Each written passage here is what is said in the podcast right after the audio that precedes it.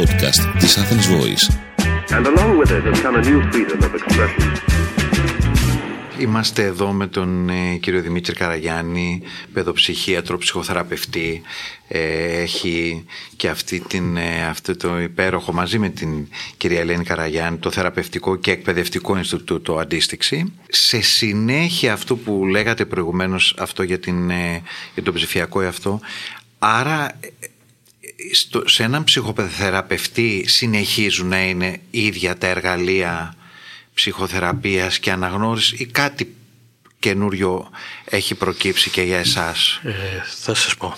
Ε, ποιον ψυχοθεραπευτή; Ε, πρέπει να τολμήσουμε να μιλήσουμε ε, ότι ο ψυχοθεραπευτής αφού είναι άνθρωπος είναι ε, και με πολλούς διαφορετικούς τρόπους. Δεν μπορούμε να πούμε.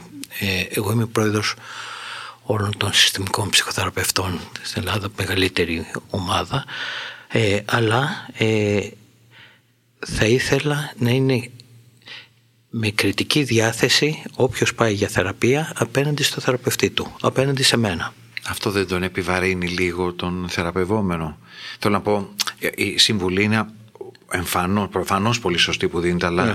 αυτό αν επιβαρυνθεί και με αυτό ο θεραπευόμενος... Ε, με την έννοια τουλάχιστον ότι ε, όχι της επιβάρησης, αλλά ε, για να μπορεί να υπερασπιστεί όπως σε κάθε άνθρωπο απέναντι στους φίλους μας ε, δικαιούμαστε πια να επιλέγουμε ποιον θα έχουμε δίπλα μας αντί να μιλάμε για τοξικούς ανθρώπους έχουμε να μιλάμε για τοξικές σχέσεις τις οποίες εμείς συμβάλλουμε εμείς συμβάλλουμε με το να ε, μπαίνουμε με λαθασμένους όρους. Άρα ε, έχει να διαλέξει, αν δηλαδή είναι με κάποιον θεραπευτή, πρώτα απ' όλα θα πρέπει να ξέρει τι θέλει προτού να πάει να τον βρει. Θέλει μια αρπακτή, όπως τον έρωτα σήμερα. Έχουμε να αποφασίζουμε τι θέλουμε. Θέλουμε κάτι ευκαιριακό, one night stand, θέλουμε να βρούμε, τότε πάμε πλατφόρμα. Αν θέλουμε κάτι διαφορετικό, θέλουμε σύντροφο ζωής, θέλουμε ε, τι. Αυτό είναι που έχει κανείς να το αποφασίσει για τον εαυτό του και αυτό να του επιτρέπει να κάνει τις επιλογές με ποιον θα είναι. Το ίδιο πράγμα είναι και με το θεραπευτή. Αν θέλουμε απλώς να φύγει ένα σύμπτωμά μας, ε, και μας φτάνει απλώς το να μας λέει ο άλλος ότι πάρε ανάσες για να μην αγχώνεσαι.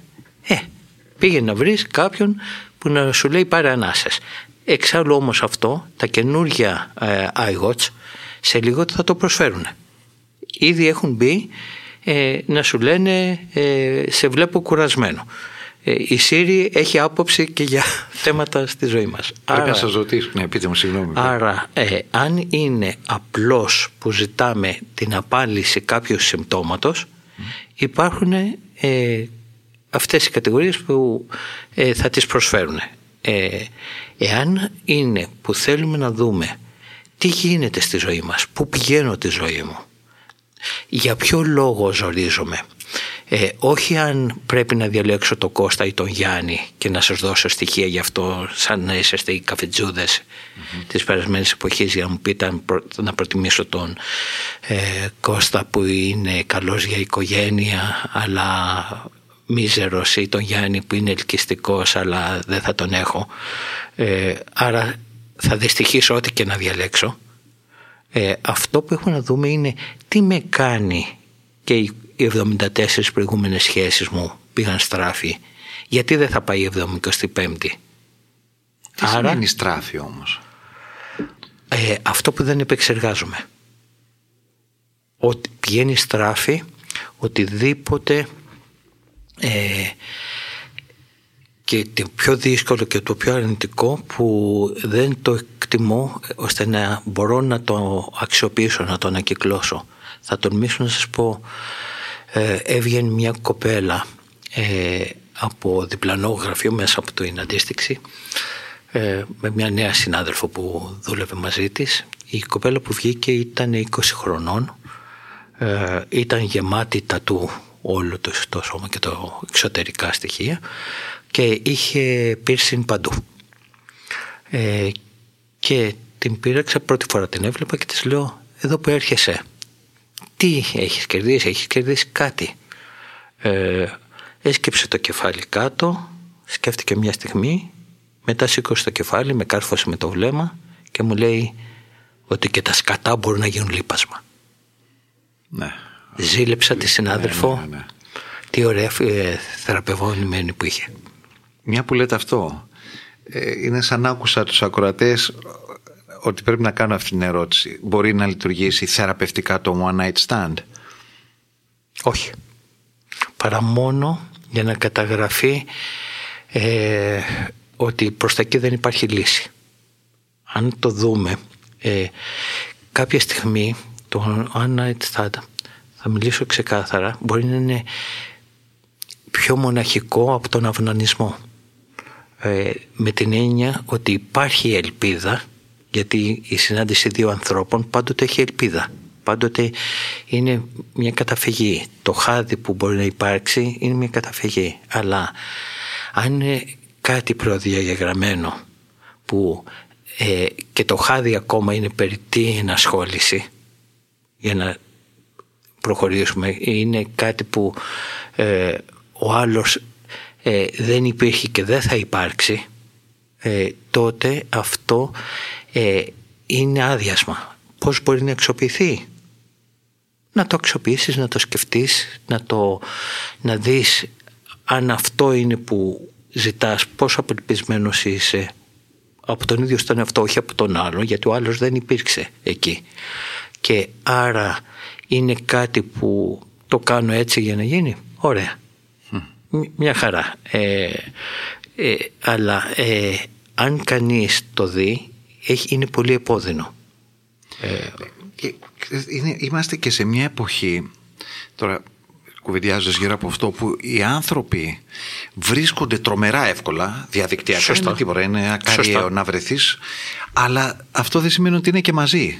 Απλώς βρίσκονται οι άνθρωποι, δεν είναι μαζί. Είναι τρομερά πιο δύσκολο να είσαι μαζί όπως χωρίς να θέλω να, ούτε κι εσείς προφανώς να πάμε στο παρελθόν αλλά παλιότερα η δυσκολία η μη ευκολία το να βρεθείς έκανε πιο πολύ να είσαι μαζί όταν βρισκόσουν. Τώρα οι άνθρωποι μαζί είναι τρομερά πιο δύσκολα. Αντιστρόφως ανάλογα από το πόσο εύκολα βρίσκονται. Ναι, ναι, ναι. Ε, το μαζί είναι απαιτητικό γιατί σημαίνει τη συνύπαρξη. Σημαίνει ε, όχι την αποδοχή της διαφορετικότητας του άλλου. Δηλαδή, ξαναπάμε στο μεταμοντέρνο, ε, επιτρέπεται το διαφορετικό, το όποιο διαφορετικό, αλλά ε, δεν υπάρχει όσμωση της ετερότητας. Ε, δηλαδή το να μπορέσει στο μαζί να, να είναι ενδιαφέρον να πρέπει να το συναντήσω να, την επόμενη στιγμή να συνεπάρξουμε παρόλο που μεταξύ μας μπορεί να δυσκολευόμαστε σε χιλιάδες πράγματα. Αυτό το μαζί είναι πολύ απαιτητικό αλλά ταυτόχρονα αυτό το μαζί σου προσφέρει ταυτότητα. Οι γνήσιες ταυτότητες φυσικά όχι τα παραμύθια που παίζουν και τώρα. τα τσιπάκια. ναι, ναι, ναι. Ε, είναι πάντοτε ε, σε επίπεδο ε, που σχετίζεστε. Η ταυτότητά μας έχει το σχετίζεστε. Η ταυτότητά μας έχει όλους τους ανθρώπους με τους οποίους συνυπήρξαμε. Όλες μας τις εμπειρίες, όλα αυτά που μας δυσκόλεψαν και όμως εξακολουθήσαμε να υπάρχουμε. Η ταυτότητά μας δηλαδή είναι στο μαζί με τους άλλους. Όταν δεν έχω ταυτότητα που σχετίζεται με τους άλλους τότε μένω άτομο. Έχω χάσει την έννοια του προσώπου που είναι η σχέση μου με τους άλλους που κρατάω τη μοναδικότητά μου αλλά γίνομαι μόνο ένα άτομο το οποίο ε, υπάρχω ε, αμυντικά και να μην αγγιχθώ. Άρα δεν εμπλουτίζομαι. Γι' αυτό και ε, αυτό που υφίσταται ήδη και θα υπάρχει πολύ περισσότερο ε, δεν το λέω καταστροφικά, δεν το λέω, το λέω σαν μια συνέπεια του, τι, του δρόμου και που σαν μια διαπίστωση. Ναι, ναι, διαπίστωση στο τώρα και σαφώς με μεγαλύτερο βαθμό δυσκολία στο μέλλον είναι η μοναξιά. Γιατί όταν δεν τολμάς να αντέξεις τη δυσκολία που σου προξενεί ο άλλος και που αν θα τολμήσουμε να μιλήσουμε είναι όποιος μας δυσκολεύει αγγίζει πιο σημαντικό τμήμα του εαυτού μας. Άρα εάν ε, αποφεύγουμε αυτούς που μας δυσκολεύουν ε, αποφεύγουμε να δούμε τα δικά μας σημεία που μας δυσκολεύουν. Απ' την άλλη όμως αυτός ο φόβος της μοναξιάς δεν είναι και λίγο κακό σύμβουλος για την επιλογή των ανθρώπων που θα είναι δίπλα, γιατί είναι ένας φόβος που όσο περνάνε τα χρόνια, ιδίως δεν μιλάω ναι. τώρα για ένα νέο ναι, ναι. παιδί, όσο περνάνε τα χρόνια οι άνθρωποι τον νιώθουν όλο και πιο έντονο. Αυτό δεν είναι ένας κακός σύμβουλος για την επιλογή και τι είναι πιο καλό εν τέλει. Η μονα... Είναι ένα ερώτημα εντελώς πρωτόλιο, απλώς επειδή τίθεται από τη συζήτηση. Ε, η μοναξιά είναι μια, μια κακή συντροφιά; Ε, η μοναξιά το... ενώντας χρονικά όσο κρατήσει. Ναι, ναι. Καταρχάς είμαστε μόνοι μας. Γεννιόμαστε μόνοι μας, θα πεθάνουμε μόνοι μας. Ε, η ευθύνη του εαυτού μας είναι προσωπική Το εργαστήρι της, ε, του προσώπου μας είναι στο επίπεδο του μόνοι μας εγώ με τον εαυτό μου. Ε, Άρα ε, σε αυτό το εργαστήρι της μοναξιάς χτίζεται ο εαυτός μας αλλά επεξεργαζόμενος τις σχέσεις με τους άλλους. Ε, άρα αν προσπαθώ να αποφύγω τον εαυτό μου βρίσκομαι διαρκώς σε σχέσεις που για να αποφύγω αυτό του κακού είδους τη μοναξιά, της απομόνωσης και αυτό ε, είναι η χειρότερη μοναξιά γιατί ε, ξεφεύγω, προσπαθώ να ξεφύγω συνεχώς από τον εαυτό μου αλλά το βράδυ είμαι με τον εαυτό μου και εκεί είναι που συμβαίνουν τα πολύ σκληρά και εκεί είναι που πρέπει να πάρω όλα τα χάπια Εκεί την αλήθεια μας την ξέρουμε. Ναι. Εκεί δεν μπορεί να ξεφύγεις. Ό,τι και να λες όλη μέρα, ναι. εκεί είσαι εσύ και ο εαυτός σου. Και... Σωστά. Αλλά ε, δεν, φυσικά δεν μπαίνω στο παιχνίδι να πω οι συμβασμού ή μοναξιές. Ναι. Αυτά είναι, είναι κολπάκια. Είναι σαν τα κολπάκια που έρχονται ζευγάρια γονείς και μας λένε ε, υποτίθεται ζητάνε θεραπεία ζευγαριού, υποτίθεται ζητάνε στο τέλος και λένε ε, είναι καλύτερο να είμαστε συμβασμένοι, να να έχουμε διαρκώς διανέξεις και να επιτιθόμαστε ο ένας στον άλλον ή καλύτερα να χωρίσουμε. Και το λένε εν ονόματι του καλού των παιδιών τους δήθεν. Και η απάντηση βέβαια δεν είναι αυτή η κλασική που παίχτηκε στις τηλεοράσεις και που λέγεται διαρκώς και από επιφανειακούς ψυχολόγους ότι ναι εμείς θα χωρίσουμε αλλά θα σας αγαπάμε πάντοτε παραμύθια. Ε, αυτό που υφίσταται και είναι η πραγματικότητα είναι ότι ανάμεσα στα δύο θα προτιμούσαν τα παιδιά ένα ζευγάρι γονιών που να αγαπιούνται, που να επενδύουν ο ένας στον άλλον, που να τους αγαπάνε κι ας είναι μαζί και να μπορούν να διαλέγονται με τέτοιο τρόπο που να έχουν το μοναδικό τους πρόσωπο ο καθένας αλλά και η σχέση τους να είναι δημιουργική. Ε, άρα να μην μπούμε σε, τέτοιες, ε, σε, τέτοιες, ε, σε τέτοια διλήμματα αλλά πηγαίνουμε να δούμε ξανά ε, η μοναξιά υφίσταται, είμαστε μόνοι μας λοιπόν και ψάχνουμε να βρούμε συνοδοιπόρους ε, σε διαφορετικά πεδία γιατί ε, δεν μπορεί να είναι μόνο το ένα το πεδίο στο οποίο ανήκουμε που να μπορούμε να μοιραστούμε και να επεξεργαστούμε και να εμπλουτιστούμε. Άρα το μαζί να μην είναι ε, μια διαφυγή ως προς το να αποφύγω τον εαυτό μου αλλά το μαζί να είναι αυτά που μπορούμε να κάνουμε οι δυο μας και οι φίλοι μας και η παρέα μας και η ομάδα μας που υπερβαίνουν αυτό που θα μπορούσαμε να κάνουμε μόνοι μας. Και σχεδόν στην πραγματικότητα μου απαντήσετε την ερώτηση που ήθελα να κάνω για τις οικογένειες. Ποια είναι, αν υπάρχει ένα καινούριο πρόβλημα, παύλα δίλημα το οποίο αντιμετωπίζουν οι οικογένειες μέσα από αυτή την ψηφιακή επανάσταση να πω ότι κατά τη γνώμη μου είναι η πρώτη από όλες τις επαναστάσεις που μας βρήκε ηθικά προετοίμαστος. Οι προηγούμενες βρήκανε όποιες γενιές ήταν τα τελευταία 500 ε, χρόνια τους βρήκανε επαγγελματικά προετοίμαστοι. Τώρα είμαστε και ηθικά προετοίμαστοι που είναι ένα πρόβλημα φαντάζομαι αν συμφωνείτε που λογικά εσείς θα το αντιμετωπίζετε διαρκώς έτσι. Ναι. Ε, το κακό γίνεται όταν στις οικογένειες οι γονείς βάζουν πρώτα τις απαγορεύσεις, πρέπει να πούνε το κήρυχμα αυτό που κουβαλάνε για να μην νιώθουν ενοχές ότι δεν τα είπανε και μετά παρετούνται. Δηλαδή ε, λένε, λένε και παρετούνται μετά το παιδί τους, δηλαδή από τις απαγορεύσεις δεν πρέπει να έχεις με το κινητό που δεν θα γίνει αυτό. Μετά παρετούνται και δεν ξέρουν τι γίνεται στο κινητό του παιδιού τους ε, και δεν ξέρουν να του δώσουν και δύο στοιχεία για το πόσο εμπλουτιστικό μπορεί να είναι το κινητό. Το τι καλά στοιχεία μπορεί να υπάρχουν σε αυτό το θέμα. Άρα μόνο ενοχοποιώντας το είναι σαν να το σπρώχνουν προς τα εκεί που δεν θέλουν.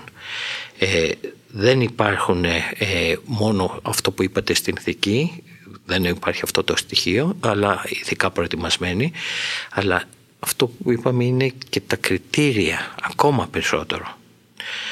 Ε, μιλήσαμε για το μεταμοντέρνο. Εγώ σκέφτομαι ακριβώς με τον ορισμό που δώσατε ότι δεν ξέρω να του δώσω την ονομασία στο μετά μεταμοντέρνο. Ε, αυτό με απασχολεί.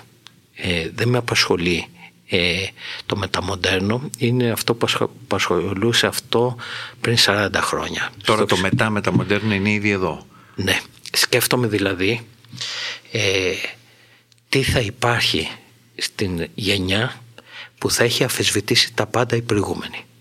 Εκεί δηλαδή που δεν θα υπάρχει, θα είναι γελία η όποια ηθική του παρελθόντος, θα έχει γελιοποιηθεί και άρα τι μπορεί να είναι αυτό που θα τους κρατήσει στη ζωή. Αυτό είναι που με απασχολεί πάρα πολύ και προσπαθώ να καθαρίσω τι να είναι σημαντικό αυτό στην ανθρώπινη υπόσταση, στην ανθρώπινη φύση, η οποία και αυτή θα αφισβητηθεί μέσα στο πλαίσιο του μεταμοντέρνου, καθώς υπάρχει δεν θα είναι απλώς το ψηφιακό εργαλείο, αλλά η μίξη του ψηφιακού με το βιολογικό, καθώς ε, τα τσιπάκια θα υπάρξουν. Ε, όχι με τη μορφή που φοβόμαστε τώρα, αλλά θα ναι. υπάρξουν. Ε, υπάρχουν ε, πλέον που εργαστήρια που ψάχνουν να κάνουν επεμβάσεις στη μνήμη. Να μην θυμόμαστε που υπάρχουν τα files της μνήμης. Τι να θυμόμαστε, τι να μην θυμόμαστε. Και άρα αν μπορούν να σβήσουμε και κάποια κομμάτια της μνήμης, άρα μπορούμε να προσθέσουμε και μνήμη που δεν ζήσαμε. Δηλαδή μπαίνουμε σε κόσμους που πραγματικά δεν μπορούμε να τους ορίσουμε, αλλά αν πρέπει να κρατήσουμε τι να είναι το σημαντικό μέσα σε αυτήν την ανθρώπινη υπόσταση που μπορούμε να το δούμε, ε, εγώ μπορώ να πω με ευθύνη που βέβαια αφορά εμένα, δεν αφορά ότι πρέπει να την υποστεί οποιοδήποτε άλλος, είναι ότι η αγάπη, ο άλλος είναι σημαντικά στοιχεία της ζωής μας. Δηλαδή ε, στην ατομικότητα δεν μπορεί να υπάρχει ανθρώπινη υπόσταση. Δεν υπάρχει κανείς μας που να είναι τέλειος, όλοι τα χάλια μας έχουμε, ε, αλλά δεν είμαστε χάλια. Ε, και μέσα σε αυτή την κατάσταση ε, το να μπορούμε να εξακολουθήσουμε να ενδιαφερόμαστε να υπάρχει ο άλλος δίπλος μας ε, έστω και με την έλλειψή του να μας πονάει ε, είναι αυτό που μας επιτρέπει να είμαστε ως άνθρωποι. Δηλαδή η ανθρώπινη ύπαρξη δεν μπορεί να υπάρχει χωρίς τον άλλο τον όποιο άλλο με όποιους τρόπους που μπορεί να είναι ο εξωγήινος αύριο mm. ξέρω εγώ αλλά και αυτός θα μας είναι σημαντικός αν το συναντήσουμε. Ε, δηλαδή μας είναι σημαντική η άλλη. Αυτό είναι η ανθρώπινη υπόσταση. Η αγάπη δεν είναι ε, ούτε μια εντολή ούτε ε, μια υποχρέωση ε, είναι αυτό που σου προσφέρει τη δυνατότητα να εμπλουτίζεσαι. Είναι, αυτό που λέτε τώρα είναι αυτό που έχει γράψει ο Καμί ότι αν μου ζητούσαν να γράψω ε, για το τι έχω καταλάβει από αυτή τη ζωή θα έγραφα ένα βιβλίο με 100 σελίδες οι 99 θα ήταν λευκές και στην εκατοστή θα έγραφα μόνο η αγάπη μπορεί να κάνει δουλειά στον άνθρωπο σε αυτή τη ζωή. Ναι, που εν τέλει ναι, είναι, είναι αυτό που λέμε είναι τόσο βασικό, τόσο elementary που στην πραγματικότητα σχεδόν το ακούει, μπορεί να το ακούει τώρα κάποιος και να λέει ωραία. Χαίρομαι πολύ, αλλά αυτό είναι η ουσία εν τέλει. Ναι, γιατί και ο Καμί και ο Κέικαρντα που πριν μιλήσατε, αυτοί οι υπέροχοι άνθρωποι που υπάρχουν στη ζωή μας δεν έχουν φύγει, δεν έχουν πεθάνει. Όχι, όχι, εδώ, εδώ είναι. Ε, δεν μιλάνε την αγάπη σαν συνέστημα απλώς. Όταν ε, η αγάπη εκπίπτει σε ένα συναισθηματισμό είναι γελία. Το θεωρείται έκπτωση. Ε, βέβαια. Για να είμαι ειλικρινής, συμφωνώ. Απλώς το ρωτάω ναι, ναι, ναι, να το Όταν εκπίπτει σε συνέστημα, ναι. ναι. Ε, η, η αγάπη είναι τρόπος να υπάρχεις. Ε, είναι και δεν είναι ροζ. Η, η αγάπη έχει όλα τα χρώματα ε, και πολλές φορές έχει και μαύρο. Είναι και επιθετική. Επιθετική γιατί σου είναι σημαντικός ο αλλος Δεν είναι η επιθετική καταστροφή και ενάντια στον αλλον Ε, είναι ε, μου είσαι σημαντικός μην κάθεσαι σε απόσταση, έλα κοντά μου, έλα να το παλέψουμε. Με αυτή την έννοια μπορεί να είναι επιθετική και να είναι αγάπη. Τώρα, εντάξει, έχω πιάσει όλους αυτούς μου έρχονται στο μυαλό έτσι όπως σας ακούω και είναι πολύ ενδιαφέρον. Είχε πει ο Νίτσε ότι ο μόνος ψυχολόγος από τον οποίο είχα να μάθω κάτι ήταν ο Ντοστογεύσκη. Εσείς που είστε τόσο σπουδαίο σε αυτή τη ναι, ναι. δουλειά, υπάρχει ένας ψυχολόγος από τον οποίο να πείτε από αυτόν. Ο Ντοστογεύσκη. Ε, Θέλω να σου πω ότι επειδή είμαι Ντοστογεύσκος μου αρέσει πάρα πολύ η απάντηση. Δεν ζητάω άλλη απάντηση. είναι όντως. Ναι. Είναι... είναι ο θεραπευτής μου από τα παιδικά μου χρόνια, όχι εφηβικά. Ε, είναι ένας πολύ αγαπητός ε, άνθρωπος που ε, όταν βλέπει κανείς τη ζωή του σε σχέση με το έργο του ε, νιώθει ότι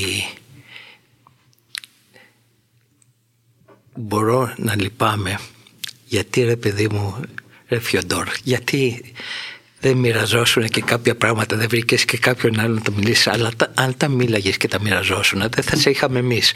Οπότε ναι. χτυπιέμαι ε, αν θα έπρεπε να είχε θεραπεία στο Γεύση ή καλύτερα που δεν την είχε και τον έχουμε εμείς θεραπευτεί. Γιατί οι άνθρωποι δεν είναι multiple choice. Πρέπει να πάρεις όλο το πακέτο. Yeah. Ιδίω αυτούς που έχουν παράξει σημαντικό έργο, παίρνεις όλο το πακέτο. Δεν λες να ήταν και έτσι. Να... Δηλαδή, λέμε ευτυχώς που είχε αυτό το, το πάθος με τον Τζόγο για να γράφει μανιωδώς, να παίρνει προκαταβολές, να πηγαίνει να παίζει και εμείς να θεραπευόμαστε από αυτόν. Ναι, ναι. Που αυτό το πάθος είναι αυτό που το λέγαμε πριν και με το ίντερνετ, με τα video game. Ε, αν δεν είχε το πάθος, δεν θα εσύ ήταν Το πώς αυτό το πάθος θα μπορούσε να έχει και άλλες μορφές είναι κάτι που ίσως να ήταν καλό για τον ίδιο. Και ας μην, ας χάναμε και κανένα έργο του. Ε, αλλά επειδή υπάρχει η αυθεντικότητα αυτό είναι το κύριο στοιχείο των ανθρώπων που αναφέρατε, η αυθεντικότητα. Που η αυθεντικότητα ε, δεν είναι ε, με αυτόν ε, ε, που, του αυθόρμητου. Ο αυθόρμητος με τον αυθεντικό απέχουν πόρο. Ο, ο αυθόρμητος είναι που βγάζει ό,τι έχει δίχως επεξεργασία. Είναι ο παρορμητικός. Ο αυθεντικός είναι στη, κάτω αυτός που επεξεργάζεται, αυτός που πονάει για να, για να βγάλει αυτό, την αυθεντικότητά του. Είναι αυτός που δεν φτάνει ποτέ στον αυθεντικό εαυτό του. Είναι μια πάλι διαρκής. Και τώρα η τελευταία μου ερώτηση, γιατί ζούμε και αυτή την εποχή, αναρωτιέμαι ένας άνθρωπος όπως εσείς και ένας επιστήμονας όπως εσείς, όλα αυτά που συμβαίνουν τις τελευταίες μέρες, συμβαίνουν πέρυσι το Φεβρουάριο με τον πόλεμο, πώς τα, πώς, πώς, πώς τα ακριβώς, τι σκέψεις σας δημιουργούν καταρχάς; Ε, είναι πόνος, λύπη για τις συγκεκριμένες υπάρξεις, για τους ανθρώπους που βρίσκονται να είναι στη μέση αυτών των καταστάσεων, όπως λυπάμαι για τα παιδιά που βρίσκονται στις διανέξεις των γονιών τους και πονώ και αλλά εκεί κάτι μπορώ να κάνω. Να μπω κι εγώ μέσα όχι να, σαν ειρηνοποιός αλλά ε, να μπω να παλέψω να μαλώσω μαζί τους για να μπορούν να χαρούν τα παιδιά τους. Γιατί το δύσκολο δεν είναι το πώς θα κουμαντάρεις τα παιδιά σου. Το απαιτητικό είναι να τα χαίρεσαι τα παιδιά σου. Και αν δεν τα χαίρεσαι τότε δεν πας καλά. Ε, το ίδιο είναι και ότι ε, υπάρχουν πάρα πολλοί άνθρωποι μέσα σε αυτές τις καταστάσεις που πονούν, που πονούν κυριολεκτικά αλλά ε,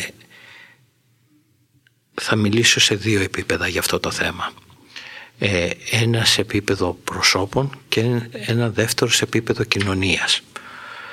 Ε, σε επίπεδο κοινωνίας ε, θα πρέπει να μιλήσουμε αν φύγουμε από το τώρα και το εστιασμό πάνω μόνο τι γίνεται στην Παλαιστίνη αυτή τη στιγμή που μας πονάει που, που αν δεν μας πονάει έχουμε πρόβλημα. Ε, όμως αν δούμε τις καταστάσεις διαπολιτισμικά πηγαίνουμε στο καλύτερο. Η κοινωνία, η κοινωνία η ανθρώπινη βαδίζει προς την ομορφιά. Μιλάω ξέρω ότι το θα έχουν πολλοί ενστάσεις αλλά αν θα δούμε ε, δεν είμαστε νεάτεταλ ξεκινήσαμε από εκεί. Ε, δεν είμαστε ακριβώς ανθρωποφάγοι. Ε, έχουν υπάρξει γενιές ανθρωποφάγων για να μπορούν να βγουν πέρα. Ε, δεν είμαστε στις περιόδους εκείνες που ε, έμπαιναν και εξαφάνιζαν λαούς και δεν λεγόντουσαν ε, τότε ε, διώξεις εναντίον πληθυσμών και αμάχων και δεν γινόντουσαν τέτοιες διακρίσεις γιατί όταν έμπαινε ο Ανίβας και κατέστρεφε ε, λαούς τότε αυτό δεν έπρεπε να δίνει ε, λόγο σε κανέναν. Ήταν μόνο δυνατός και μπορούσε να επικρατεί. Τούτη στιγμή και ο δυνατός πρέπει να κάνει προπαγάνδα για να κρύβει κάτι από τις καταστροφές που δημιουργεί. Δεν επέρεται για αυτές. Ε, πρέπει να βρει δικαιολογίες. Άρα όσο περνάει ο καιρός βλέπουμε ότι ε, δεν πάβει ποτέ η καταστροφικότητα των ανθρώπων αλλά κάπως λιένεται αν θα το δούμε ε, σε βάθος εποχών και όχι σε μία εποχή. Ε, τέλει, το καλό έχει κυριαρχήσει για να μην γελιόμαστε. Αν το δούμε, το καλό είναι αυτό που μας έχει φέρει μέχρι εδώ. Έτσι. Ναι. Το κακό υπάρχουν εποχές που είναι κυρίαρχο και άρα μοιάζει να κυριαρχεί γενικά, αλλά το καλό είναι ναι. στην ανθρώπινη ιστορία, το καλό έχει κυριαρχήσει. Προς, τα εκεί πηγαίνουμε. Ναι, ναι. Ε, ανεξάρτητα δεν σβήνει ποτέ η έννοια του μαύρου του καταστροφικού, αλλά ε, δεν είναι αυτή που μέσα στα χρόνια, αν θα δούμε σε μεγάλες χρονικές περιόδους, ε, το κυρίαρχο στοιχείο. Ε, ε, ελπίζουμε ότι το πάθος να γίνεται δημιουργικότητα, το κακό να γίνεται δημιουργικότητα, να μην γίνουμε ξενέρωτοι σύμφωνα με τον Δοστογεύσκη, χλιαροί. Και ένα δεύτερο, αυτό που έχουμε να δούμε σε επίπεδο προσωπικό που ενδιαφέρει και τους ακροατές μας, τουλάχιστον από την μεριά παίρνω ευθύνη να το πω, είναι δεν μας έχει υποσχεθεί κανείς ότι δεν θα έχουμε πόνο στη ζωή μας. Δεν υπάρχει περίπτωση οποιοδήποτε από εμά να μην συναντήσει ε, τα δύσκολα θέματα στη ζωή του. Δεν υπάρχει περίπτωση αν ε, στα γενέθλια μας εύχονται όλοι στις γιορτές να τα καταστήσουμε. Τι σημαίνει αυτό; Ότι θα αρρωστήσουμε μέσα στα 100 χρόνια, ότι δεν θα έχουμε τις δυνάμεις που θα είχαμε στα 100 χρόνια, ότι δεν θα έχουμε την ακμή, την ομορφιά που θα είχαμε μέσα στα 100 χρόνια, που θα έχουν ε, πεθάνει, αρρωστήσει και πεθάνει πολύ αγαπημένοι μας μέσα σε αυτά τα 100 χρόνια. Άρα ε, η έννοια του πόνου είναι μέσα στη ζωή, δεν θα τον αποφύγουμε. Ε, υπάρχουν οι πόλεμοι, υπάρχουν οι δυστυχίες, που πολλοί θα τις χρησιμοποιήσουν σαν άλοθη για να παραιτηθούν από το να ζήσουν και τη χαρά στη ζωή τους. Ε, εγώ συναντώ καθημερινά καταστροφές. Δεν θα σας μιλήσω για, γιατί σε όλες τις πανδημίες οτιδήποτε είναι που ε, έχουμε μια υπέροχη ομάδα ειδικών που οπουδήποτε είναι στο σεισμό, στις φωτιές, στις καταστροφές είμαστε σαν ομάδα μπροστά και με πολλή εμπειρία απέναντι σε αυτές τις υποθέσεις. Αλλά μέσα στο γραφείο καθημερινά το πένθος κυριαρχεί. Ε, είτε από το πιο απαλό που είναι οι χωρισμοί, μέχρι σημαντικό που έχουμε ε, αρρώστιες, που έχουμε καρκίνους, που έχουμε αρρώστιες παιδιών, που έχουμε θανάτους παιδιών, που έχουμε... Ε, αυτά είναι μέσα στην καθημερινότητα. Όποιος δεν θέλει να τα βλέπει δεν σημαίνει ότι δεν υπάρχουν. Και όποιος επικαλείται τις δικές του δυσκολίες για να μην τα συναντήσει αυτά είναι που κλείνει τα μάτια και χάνει τον πλούτο που υφίσταται μέσα στον πόνο. Γιατί ο επεξεργασμένος πόνος είναι σοφία. Χθες μία νέα γυναίκα ε, μου έλεγε είναι ε, με μεταστατικούς καρκίνους που ξέρει ότι μετράει μήνες. Ε, ήταν στο διάλειμμα των χημειοθεραπείων και ήρθε. Και μου έλεγε ότι το αξιοποίησε πηγαίνοντας στο Μέγαρο Μουσικής να ακούσει μια συναυλία. Και μου λέει ξαναβρέθηκα στο χώρο των ζωντανών και ήθελα να τους φωνάξω λέει εκεί μέσα. Ρε ζείτε είσαστε ζωντανοί το απολαμβάνετε το παίρνετε είδηση αυτή είναι ζωντανή αυτή θα πεθάνει όπως μου λέγει κι άλλος ένας που πέθανε πια δεν είναι κοντά μου. Ε, που πέθανε πλήρης ημερών όπως έλεγε ο ίδιος 49 χρονών. Ε, με πολύ πλούτο στην ζωή του. Ότι κάθε ώρα είναι σημαντική. Η ζωή δεν είναι στιγμές, δηλαδή μια μιζέρια που προσπαθούμε να ξεφύγουμε κάποιες στιγμές, αλλά είναι κάθε στιγμή. Και αυτό στο κάθε στιγμή είναι που επιβάλλεται να εορτάζουμε και να χαιρόμαστε όχι στην ευχαρίστηση να ξεφεύγουμε αλλά στη χαρά το να συναντούμε τους άλλους να επιμένουμε σε αυτό και να μπορούμε να λέμε αυτό που είπαμε πριν παρόλα τα χάλια μου δεν είμαι χάλια. Ευχαριστούμε πάρα πολύ. Εγώ θα κρατήσω πια, φέρω όλα τα υπόλοιπα και θα πω ότι είχαμε αυτή την ε, υπέροχη συζήτηση με τον κύριο Δημήτρη Καραγιάννη, ψυχοθεραπευτή. Αφαιρώ όλα τα υπόλοιπα, ε, διότι ως τέτοια λειτουργήσε σίγουρα σε μένα και σε, στους περισσότερους από τους ακροατές μας και σας ευχαριστούμε πάρα πολύ για αυτό. Σας ευχαριστώ εγώ και ξέρετε εγώ θα κρατήσω σε αυτή τη συνάντηση που μου το επιτρέψατε εσείς να πάμε προς τα εκεί στο υπαρξιακό. Να είστε καλά. Ευχαριστώ. Ευχαριστούμε πολύ. Και εγώ. Ήταν ένα podcast από την Athens Voice. Μπορείτε να ακούσετε τα podcast της Athens Voice στο athensvoice.gr και στο Spotify, στο Apple Podcast και το Google Play Music.